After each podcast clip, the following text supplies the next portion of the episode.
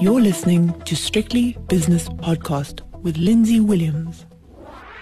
This is the time of year when traditions come to the fore. For example, public holidays in South Africa, no productivity in South Africa, family arguments, too much food and drink, bad presents, and of course, we have the inevitable uh, follow on from that, which is the January divorces or split ups of relationships because they've spent too much time with each other over this period, which is incredibly unnatural. And also, one of the great festive season so called traditions is Liston Meintjes look forward to the next year. His predictions, and obviously this year it's going to be looking forward to 2020. And I've been looking forward to this for quite a while and you've kept it under wraps, but it's now about to be unwrapped, hopefully not like a bad present under the Christmas tree, but a good present for investors. All right. Well, I think the way I would like to start the conversation, and I really do try to do this when I look into the future, is let's start with the facts. And uh, those are the important parts, they're the, they're the base. Then we kind of move to uh, opinion and well, perhaps in between, we look at situations that could happen, and then we talk about opinion. And one of the big things I always say at, at, an outlook is nobody knows the future. That's the first part. The second one is we must look at you know reasonably likely events, but we must also talk about some which could happen, which would have a very big impact. So I think that's where we kind of start. So let me start with the general. Okay. And the obvious fact is 2020 is a leap year. It is also an Olympic Games year. It is also the year of the presidential election in the United States. So those are all known knowns. Then we also know that President Trump it will be uh, in the seat unless he's impeached for the year, and that has definite overtones of what could and could not happen. Uh, we go across to the UK and we finally have absolute certainty who is the new Prime Minister with a 46 seat majority or thereabouts, and most likely to be the person to shepherd in whatever form of Brexit they finally do agree on, always remembering that the EU have the final say. He says, I'm going to do it my way. And they say, no, wait a minute. Actually, you're the one who's leaving. Uh, you have to do it our way. So I still think there's a fair bit of negotiation and discussion. He has been foreign minister. He does know a number of the people. And like many of the situations, everybody wants it to succeed. But so the fact is, Boris is in charge. On the South African side, and I'm really not going to go around the world. I could, obviously, but I say let's stick, stick with where we are. Right. On the South African side, we have uh, a president uh, who is hanging on against a number of people in his own party who probably would not like him still to be there. So I think he's got a, a tricky path to walk, uh, but he is there. And he has made a number of things uh, fairly obvious already. We're moving into, we hope, a new era, but we still have, and this one won't go away soon, and it's called the state owned enterprises or, or state owned corporations it has been headline news for as long as we can all remember. Now, let's move to uh, you know something a little bit more uh, where I say let's look at the trends. And without a doubt, and particularly uh, starting with Trump, we have a pattern of what I call protectionism, patriotism, paternalism, and populism. Four P's. known as America First. and I have actually seen somebody in Europe joke and say we should make it Europe first. So eh, whether you call that trade wars, and now of course China comes into the picture, whether you call that trade wars or whether you call that just ordinary banter between politicians, that is a part of the real secret, I think, of 2020. So we have in the UK we, uh, an agreement, and, and Mr. Trump has said, you know, we will do a great deal with the UK now that we know where they're going. Well, A, I don't know where they're going. B, on the trade wars, the one thing we know is that phase one has been agreed. But really, truly, if you look at what trade wars, uh, at least phase one, is all about, it's largely selling more agricultural produce into uh, uh, China.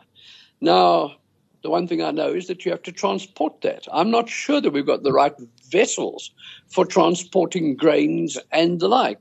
Uh, it's not the sort of thing that you put into a container. Or if you do, you've got to put them into sacks and bags and all sorts of things before you put them into the container. So I just think this sounds uh, easy to say and not so easy to actually do. Although I believe the Chinese are amongst the most efficient in unloading ships uh, in their various ports. So, again, this pattern of protectionism and populism, and we've seen the populism story, and whether you call it Zimbabwe, whether you call it Venezuela, whether you call it Cuba, whether you call it in some ways the, the Russia that was, it doesn't work. Uh, you spend other people's money more freely than your own, and eventually you run out of other people's money. Now, that's part of the dangers in a number of places, not yet in the United States. Now, let's look at the United States as an economy, for instance. And I'm saying, firstly, we've got low inflation, which is the big question mark for me for 2020 in that environment.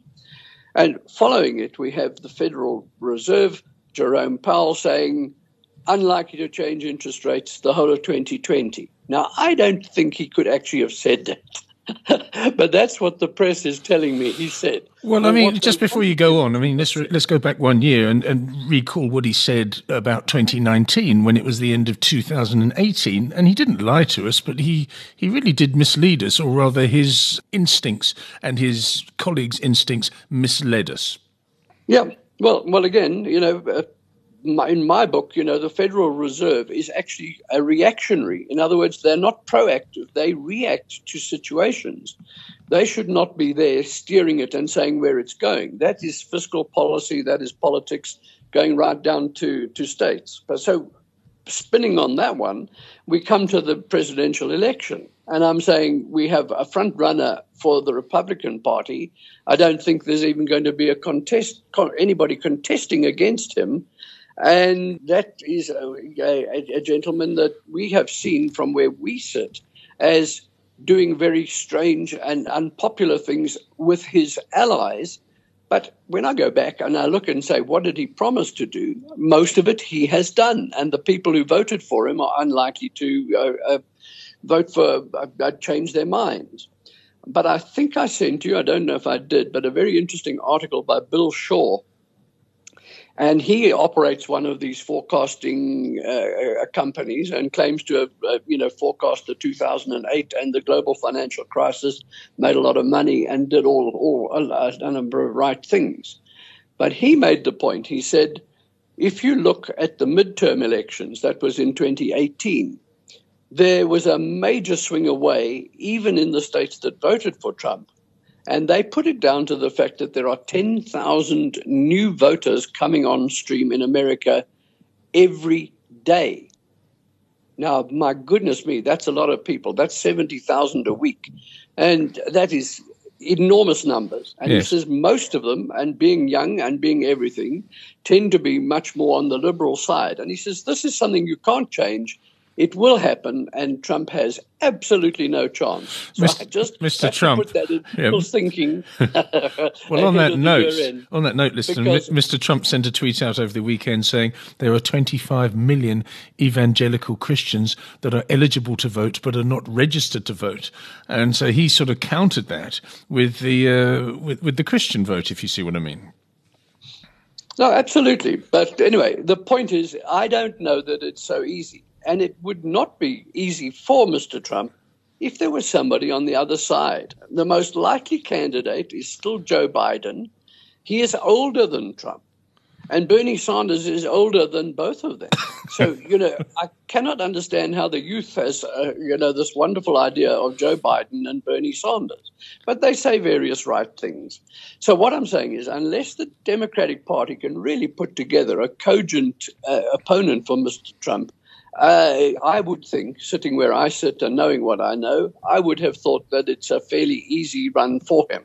So we'll distract the whole thing by having an impeachment process, which I believe will fail.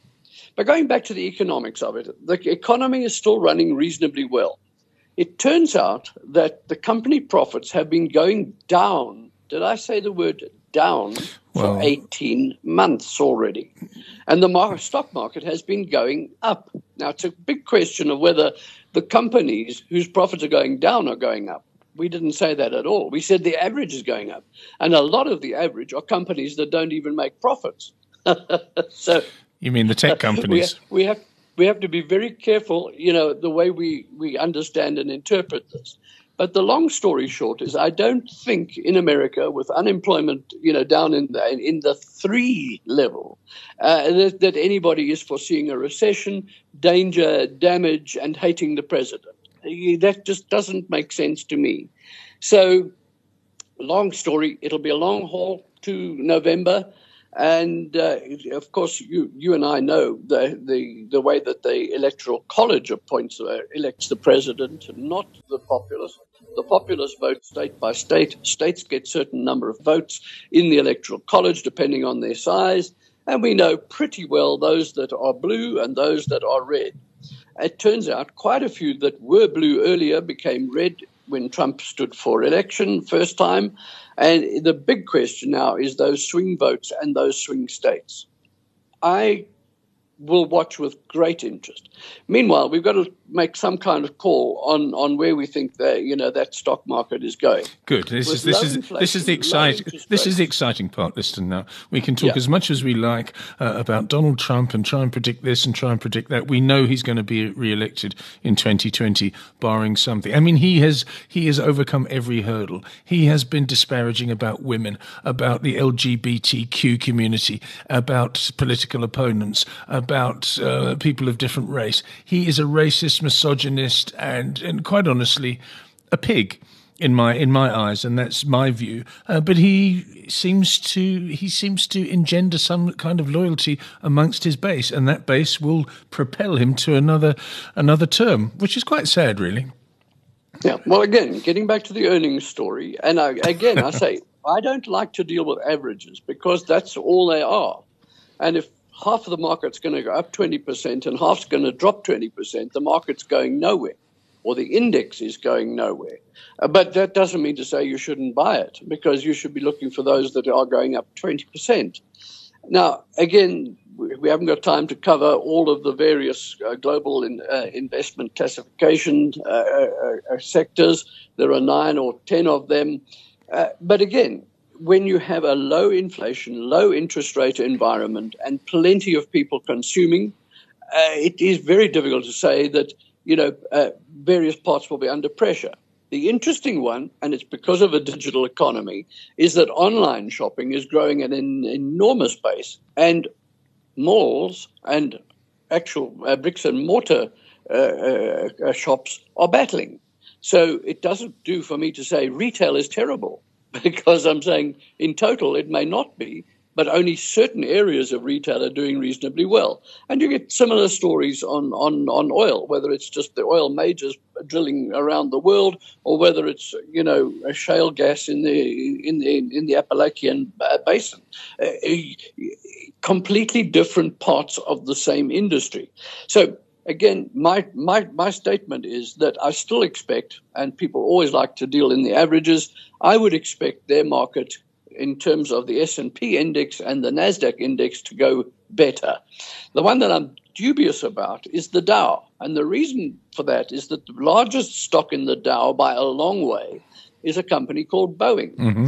Now, Boeing have just announced, and it's courtesy of the FAA in America, saying not so fast, that they are saying we're probably going to put a pause button on the Boeing 737 MAX. Now that was their future profitability. They were building 5,000 of the of the items till a couple of them fell out the sky, uh, and I think they're going to be huge lawsuits. So if the largest stock in your index goes down, uh, it puts a bit of pressure on that index. So that's why I say, you know, whatever I say, regarded more as mainstream than just Boeing and and and some hangers on. Move across to the uh, the, the UK. Now again, we're, we're, if we say now we have Brexit, gosh, okay, now we have. What do we do? Well, first of all, all the treaties that we had with all the other countries, courtesy of being part of the EU, fall away. Now we've got to renegotiate those. Those will take ages. But in the meantime, you've got 250 million or a bit more, even maybe, uh, uh, wealthy, high uh, quality standard of living people in Europe. And 60, 70 million in the UK. Why would you have your headquarters there? So you don't. You move your headquarters. You keep a presence in London because it's always been a financial centre, and it will almost certainly, you know, stay that way in, in, in various parts. But your head office, where key decisions are going to be made, I believe, will be moved to where the, the real a consumer and, and people that you're selling to are. And we've seen enough of it already. So I maintain, and it doesn't matter whether Boris says yes, no, whether EU says yes, no, whether Macron says we don't like clause 17.3, whatever it is, the statement is uh, the UK, in my opinion, will go into a recession in 2020. Now, I think I'm one of the few who is saying that. Other people are saying, oh, peace in our time, wonderful, Boris has done it, Boris has the majority, it's going to work. I promise you, I don't think that is the way to look at it. We move across to Europe, and again, we have a group of people. It has changed with Christine Lagarde at the top uh, in the ECB, and they're having a review in January and they're going to see what they what they really want to do. Now, the review should say we've had low to negative interest rates for a number of years, and we haven't had growth. Maybe it doesn't work the way that we thought it would. But unfortunately, it's very difficult to get out of that situation. So I maintain that will be what I call muddle through the middle.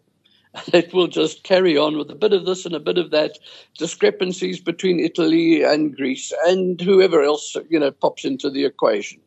But as a unit, we are particularly seeing, and it, it, it is evident, there's a swing towards electric cars, electric vehicles, and that's taking a lot of money for the retooling, the reorganizing, the re whatever. People are hesitating to buy a car. So, in fact, some of the big production units, particularly in Germany, uh, are battling and actually probably going to end up 2019 selling less, certainly selling less in China. So the world is a bit of a melting pot, particularly with regard to what I would call the digital era, uh, where a lot of jobs can be done by robots, and a lot of online of sales are taking place online. Uh, we have to understand this is a trend in the world that will not go away, and 2020 will probably get worse. Go to China. We've got a situation where they're still targeting 6% uh, growth. India next door is slowing down to 6%. So, you know, two countries with, you know, the best part of two and a half billion people, that's more than a third of the world, is growing in terms of the economies that, that those people represent, are growing at over 6%. I, I just can't see the world falling apart under a situation like that. Okay. China, just, just, let's just re, can we just recap what you've said so far because we're going to get to your tips. I mean, I know you don't. I know you play your cards very close to your chest when it comes to actual predictions, uh, Liston. But what you're saying is that you don't see a big problem in 2020. You see more of the same. Just to uh, recap uh, so far, so. yes, uh, lots of distractions. Uh, the real key is still going to be this phase one, and and now we will turn it into phase two. Nobody really understands phase one properly yet, but it, and there are questions already arising. And honestly, you know, and as, as I look at the market today, and uh, I know it's a holiday in South Africa, but if you look at the market today, you will find that the uh, Nikkei Dow is down. You will find that the Hang Seng is down, the Shanghai is up, the DAX is up, and of course, hello, the FTSE is up nearly 2% today. So these are daily moves, but the, but the real point I'm making is there was a lot of froth as to how good it was all going to be. Now we have signed a piece of paper, but actually, when we look down at the at, at, at whether the ships are floating, you know, from China to the east coast of, of at least the west coast of America, we find they're still on their way.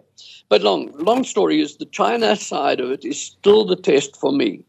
If by chance, somewhere along the line, Mr. Trump says, no, the Chinese are cheating, I'm not having this, I'm even going to go back and I'm going to add another 15% tariffs onto things they didn't even know about. That, that can happen. Uh, which I rate as a highly probable, uh, impactful event. So I say that those are what I would call the surprise of of of, of uh, 2020. But so I'm saying, and and you're you're you're quite right it's more of the same, but uh, the emphasis is on the recession in the UK and the way that impacts everything else. And it must have a spill off, been a spin off onto Europe because a lot of the uh, people from the UK choose to holiday in Spain and, and, and south of France. They will probably not be going if there's a recession and or they've got to have all sorts of extra requirements because they're, they're now having to cross a border. So I, I, still say that's your big, big funny. Now let's bring it back to South Africa because I don't know how much time we've got. I've already been on for about 25 minutes. But coming back to South Africa, and I get this question all the time. People say, but what about South Africa? And I say, now look, we as a country run a balance of payments deficit. We therefore need to get money in. And so far, the only way that the Reserve Bank and the government have found is to have high interest rates. There is no doubt, in terms of every other book, in terms of Turkey, in terms of Brazil, in terms of other countries that we might think we could be uh, compared to, the minute there's a wobble on their growth, they drop interest rates. But they can do that because their inflation is low. We've got the lowest inflation in nine years. We have a currency that is reasonably stable and has been, believe it or not, for a year or two. Well, of course, it has swings, but it has been reasonably stable for that time. And as I said, with low inflation, we have huge unemployment. And when I tell people that they in South Africa there are more people receiving a government benefit or grant than there are working, their eyes nearly pop out. They say, mm. it can't be. And I say, it's 17 million on the one side, 16 million on the other. This is not a good recipe. This cake will not bake well. So that those are where we where we start. Huge unemployment, low inflation, and high interest rates. I cannot see that improving until our Reserve Bank says to whatever it is with the ratings agencies, we are going to cut rates because the economy needs it. Now, unfortunately, what happens when we do drop interest rates is there will be more consumer spending. But what will they be spending on? And the answer is they will be spending on T-shirts imported from the the east. They will be spending it maybe on cars, uh, parts of which we import from abroad. So we may actually worsen our balance of payments deficit if we drop interest rates. I'm fairly sure that's what Lesetja Kganyago, as the governor of the Reserve Bank, is trying to tell people. He's saying, unfortunately, we've damaged our manufacturing base to a huge extent. Our hope has to be that mining and agriculture pick up. Mining, I can see picking up. We're seeing some good prices in various areas. But we've got problems with our neighbors, whether that's Zimbabwe. You only have to read the, the Tongaat report and find out how much they're losing and not losing. Two years ago, they were saying the one thing about Zimbabwe and sugar in Zimbabwe is that we always get our dividends out. They've never once stopped dividends flowing. Right. Now they have. Swaziland, they've, they've gone, and, uh, at least Mozambique, they've gone and built a, a refinery in Mozambique. And unfortunately, it's over budget, over whatever, not producing properly, and the world sugar price is at a low. How horrible. Well, bring it back to consumer, retail, whatever. Something has to turn. And the way this was explained to me by somebody who travels a lot more than I do, he just said, I've tried to sell South Africa to my colleagues in Europe, and they say, We'd love to believe you that things are going to improve.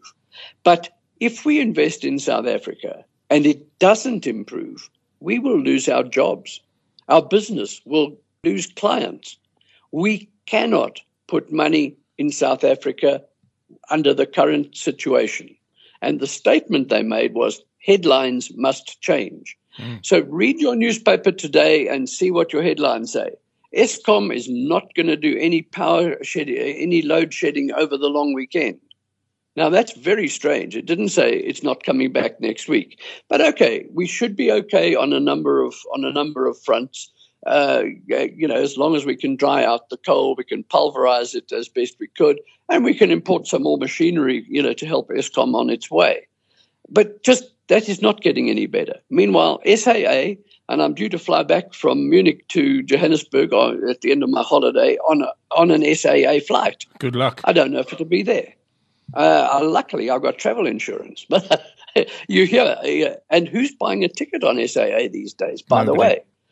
the way, you know, I, I I look at these SOEs and I say, I don't think it can get better. Then we've got the budget upcoming in February, and the ratings agencies are looking at it.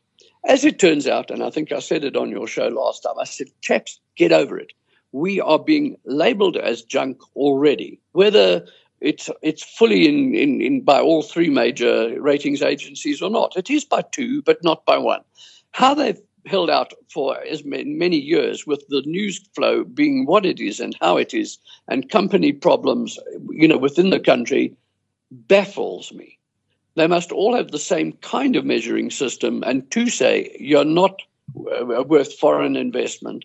Now that's where i go back to it and that's a point i raised earlier. What can make south africa go better? And the only answer is foreign investment. So i need to hear from whoever is talking and whoever is planning, not what the Zondo Commission is finding or not finding and what is happening in terms of Eskom and whatever. I want to hear the words, please, foreigners, we need you. We love you. We would love to have you come here. We have the most marvelous country for you to come and set up a business in cheap labor and abundance of labor. Uh, English is spoken. Uh, it's, the, it's, it's the language of business in this country please come and, and, and help us build this thing. I never hear those words. So unfortunately, as you're asking me to, to talk. So now we come back to what can we expect? Now, the one thing that I definitely say, and it has been true, and a number of people have done better than their uh, uh, colleagues in the investment management industry by having more bonds than equities. Ah more bonds than equities. Now, again, at the end of last year, I wrote a, an outlook. I was wrong in some places, which I'll admit to. But the one thing I said is bonds will beat property. And our property index hit a new low for the year on Friday. So I'm right on the property is going nowhere. Now, property is very mixed because it they, half of them include uh, buildings offshore. Just Some before, of them are purely just, offshore. Sorry, listen, just before you go on, I want you to talk when we get to the end of you, when you give us your not specific but certainly insightful predictions for, for the year, various asset classes. I also want you to think about this while you're talking about the performance of asset managers in South Africa and how some of them have got it horrifically, horrendously, and shamefully wrong. Okay, that's almost a whole program on its own, Lindsay. It's one of my one of my bandwagon items, so I will certainly cover that a little bit later. Okay, just we've I, only got I about six minutes, by the way. I, I, no, I recognise we're going on a long time, and I won't go past uh, the, the the 40, 40 or so minutes. Okay, So uh, coming coming back, and as I said, you know, very very difficult operating environment in South Africa, and surely again, uh, you know, people always react to being told they had a recession because our GDP numbers come out two and a half months after the end of the quarter. So it tells you we were in recession back there. Super. Where are we now? But you can't mistake it with a with a, a, a power cuts. Everybody complaining. I, and seriously, I, I mean, it didn't matter whether you're having to run the generators at the mall to keep the lights on, whether you had problems in the spaza shop trying to trying to keep things cold and and the, and the food perished. I mean, golly, this has been just too much for too many people. So again, so I don't think, and it doesn't matter how, we start uh, or how how far we go. I say the beginning of the year is going to be characterized by local companies still complaining and starting from a low base al- already and still complaining and saying we just can't get anywhere. We're just going nowhere. Retail sales were some pathetic number up on last year. But again those are retail sales by volume and uh, you would expect with a rising population that would happen. But on the other hand, people are having to sell at distressed prices to get people into their shop. So, uh, really, truly, I don't look for anything coming through from, from, from that area. Most of the manufacturing saying exactly the same thing. So, the place we can look for anything is, in fact, mining and exporting. Now, it's not well known, but I suppose many of the listeners know that South Africa's one of South Africa's leading exports is actually automotive parts and car parts, and in particular things related to uh, left hand, uh, at least right hand drive vehicles. We make virtually all of the Mercedes right hand drive vehicles for the world. Uh, so we actually do export uh, in, in that area. So yes. that's reasonably good. Turns out the gold mines are having a little bit of a run, nothing spectacular, but the platinum mines have been having a spectacular run. And uh, one of them, that's Implats, this week announcing that they're going to buy some somebody in Canada. Uh, Sibanye decided they would buy Stillwater in America. You know, so again, do you hear that South African operations are seeing better prospects outside South Africa than they're seeing locally? Now, the foreigners see us taking money out the country. Why would they bring it in? But bring it back. So, still have problems of drought. I'm not sure about that at all, having had you know plenty of rain up here in the Transvaal. I checked dam levels in the Western Cape. We we certainly are not in the sort of horrible situations that we were in before. but the words still keep coming out, and we'll see that. But I'm not too worried about agriculture two months ago I was when I said no rain in October, very little in, in November. But end of November, beginning of December, certainly we've had enough for, for farmers to go out and, and, and plant. So less concerned about that. Now we look at the overseas companies on our stock market. And again, the, the one we have to talk about is Naspers and its its uh, cousin called Prosus, which, by the way, Naspers owns seventy four percent of Prosus. So, is it really a, a, different company? Of course, it's not. Yes, it does does have some fancy ideas of, of buying Just Eat, and uh, I think they, if they get it, they will have overpaid, and they will probably pay a penalty for that. So, for my money, I'd rather be in Naspers uh, with with its other bits and and get uh, a Prosus at, at at whatever price. So then we move down and we've got British American Tobacco. I can't get excited. It, it produces quite a good uh, dividend yield and people do smoke. But you know, there's a very big lobby against, and they've got the problem of vaping. Something like 46 deaths so far this year from vaping, identifiable deaths from vaping. That was never the case when you when you when you heard about uh, you know people they they didn't smoke three cigarettes and die. But uh, when you hear about vaping, you know, somebody's been vaping for three months and dies, you say to yourself, my goodness me, the lawsuits are coming. British American Tobacco. Just sorry, this is a, this is a, a. I'm going to get onto my soapbox here. British American Tobacco will be half the price it is today in in a couple of years' time because of the things that you've just outlined. Unless they reinvent themselves and start investing in um, uh, food delivery companies or something like that. well, there you go. maybe they'll do cigarette delivery. but the, the, the point I've got is that I can't get overly excited. Then you've got Richemont. Now, Richemont has gone nowhere. But if you have a look at watch, and, and they are particularly big in watches, yes, they sell them at airports, but the Hong Kong airport, which used to sell plenty, is now virtually not selling for reasons that are completely different. But in any case, I don't know if, if you've noticed, but a heck of a lot of people no longer wear watches. They simply rely on their cell phone to tell them the time and to tell them of the diary event and to tell, say to them, you know, you've got 15 minutes to do whatever. So I'm just not sure that watches is quite where I want to be. But I did say it was my stock pick one of the other days when it was down at 110. They'd come out with some results which looked horrible, but actually it was purely because of a comparative to the year before, and it was actually slightly up on the year before that. So, you know, it is still an international company of note, of repute, and with China and India, with, as I said, two and a half billion people, and a huge number reaching middle class and middle class values each day, I do think that there is still a fair chance that uh, our friend Richemont will surprise as we go along.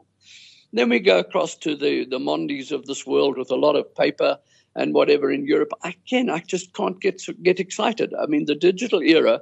I don't know when I last printed, except when I had to, and it was a legal document which had to be signed, and I couldn't sign on online. Normally you can, you know, you can just, uh, you know, uh, put some tickle there. But no, this one had to be, uh, you know, the original and signed and, and whatever. And honestly, so I just can't get excited about the future for paper, fine coated papers, whatever. That so that doesn't excite me. Right. We've got Investec with with with uh, um, um, uh, you know international operations. So there's Investec PLC, and you might say, well, what's the real difference between Investec uh, Limited and Investec PLC? And there's a whole heap of discussion. So you see what I'm trying to do here, Lindsay, is I'm taking you through and saying there's not an awful lot that would encourage me to believe that they're going to have such good results and there will be such a lot of new money wanting to buy it other than me. Uh, and then I keep hearing about you know the small caps, but again, if you look at the small cap index, it is performing horribly. The surprise of all surprises is that the mid cap index is doing well. Now you say, "Gosh, that's interesting." You know, is are, is this because they are uh, small enough to grow but not big enough to be beaten up? And the answer is absolutely not. the main reason that the mid cap index is growing is that it has quite a few platinum shares in it, platinum ah, companies. There we go. And they've been doing at Northam, for example. You. And you, you mentioned it the other day. Implats just 14 months ago was 15 rand. It is now 125. So the mid cap index has gone up by mid caps. Uh, incidentally, by the way, uh, listen. If you have, if you go to strictlybusinesspodcast.com, you'll hear about the uh, the, the, platinum investment that uh, our friend John Biccard indulged himself in over the last few years, and waited and waited and waited, and um, he revealed, and it's in in the public domain, that they have more or less cleared out of platinum. They've sold 85 to 90 percent of all their platinum holdings, and they're now looking at other things. It got to 120, 130, and they said, "Thank you very much." Uh, so that's interesting. But, well, again, uh, we all know that John Biccard is a value manager. And when you buy it at 15 Rand and within two years it's gone up more than six times, you say, well, you know, I that's not value anymore. So I think he's being true to his style and I think he understands. But again, when people say to me, but what is what is going? And the simple truth is that the platinum mines are one of the few areas of our economy that have what I call a tailwind. The palladium price, the rhodium price, all doing well. Platinum not so well, but still the total basket of PGMs. Now, the, your question exactly, and John's question is it was worth buying at 15, 30, 45, 75. Maybe it's not worth buying at 125. So I just put that caution in, but I'm saying they will produce up earnings.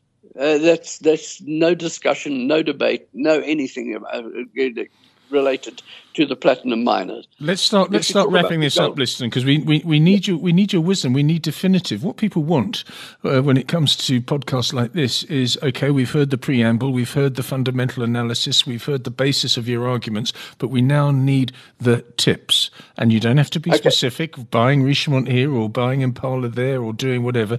Just give us the general premise of your thoughts about 2020 asset classes, okay. asset well, allocation, etc. Well, I'll say it's all in the eye of the beholder.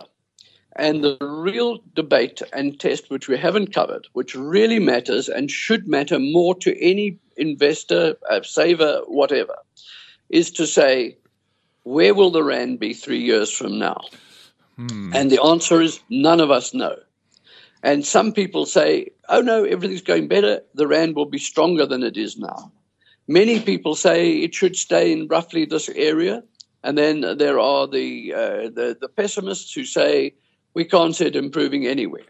Now, depending on which of those belief structures you have, this is individual investors. It's also investment managers and their house view. But whichever one of those you have will dictate in which areas you will devote most of your money.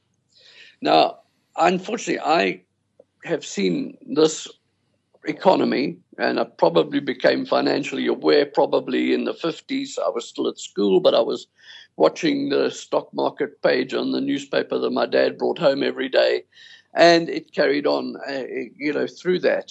And I've only ever seen the rand weaken over time. I've seen it strengthen. And by the way, I was one of the few people who, uh, at the beginning of the century, called down from 10 Rand to 7. Uh, but I just cannot see the same thing happening again. And by the way, we're weakening against the pound. Long story is over three years, I maintain that the Rand will be weaker than it is today against both the, the dollar and the pound. And given that, you're giving you're getting an in, a value in rands almost for nothing. Key is not to go and buy expensive stocks abroad, which are vulnerable to a change of sentiment, either the Chinese uh, uh, uh, uh Politburo or uh, uh, Donald Trump's, you know, America First kind of thing. So, for my money, I would take an awful lot offshore I would look specifically at some areas known as uh, uh, uh IT, but in particular, the one trend that is available is 5G. You can go and buy a number of shares that, that, that are in that area. Um, I wouldn't buy old, uh, you know, Rust Belt kind of stuff, General Motors uh, uh, and General Electric. I just think, you know, they've got a whole set of, of being big problems.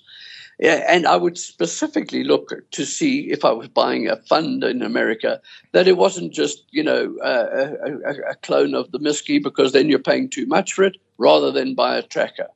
Uh, I'm still not keen to buy trackers given the uncertainties of 2020. So cash overseas doesn't earn much. So where would you go? And I still think that you could do quite well in picking, as I said, certain areas of IT. I think certain areas of energy. I certainly wouldn't be buying retail except if it was online retail. So uh, maybe I'm giving you that, that idea. Locally, I say I don't want to be in retailers. Uh, I can make a case for banks. They've under the whip. They've been there, but you know that people still do banking, whether they do it online or whether they do it. But the banks are making money, and the bad debts are not as prevalent as I would have thought for this stage of the cycle. There are new competitors coming in, uh, but I certainly wouldn't say no to that next group I would go for would be the life insurers. They are actually what I call a geared play on the market. If the market, and I'm talking indices now in general, but overseas uh, investments, local bonds, local property, whatever, the, the insurers must give you a, a better chance in a world that is not totally falling apart, which is the one I'm painting. And then we come down to the small caps and, and you know, South Africa facing. I, I just say, I, I, unless you can persuade me that they have a real competitive advantage and what we investments call a moat, in other words, nobody else is operating in that space and likely to chop at their heels, uh, unless they have a moat, I wouldn't be there. So I certainly wouldn't buy uh, something as generic as a small cap uh, a fund or as a mid cap fund. I would say you have to be more specific than that. And there we are, Lindsay. I think we've just done our 45 minutes, and I think I've given as much as I can. Yes, indeed. Uh, I have the feeling that 2020 will start off as 2019 did, with lots of people saying all sorts of things, and it'll be different this year, but it's not going to be different. But something has got to happen in 2020. Something has to, because on in the first week in March of next year, 2020, the bull market will be 11 years old, 11 years old. We're getting towards puberty. Yeah, well, again, uh, trees don't grow to the sky. We know that. But the, the point I would make is that you want to look where the real growth has been. It has not been everywhere, and particularly it has been in a thing called the NASDAQ, which is, as we know, mainly IT. And that was a trend discernible probably from 1980 onwards. So it's been going 40 years now. Yeah, it really and, has. you can't say it's, it's therefore going to stop because it's 40 years old.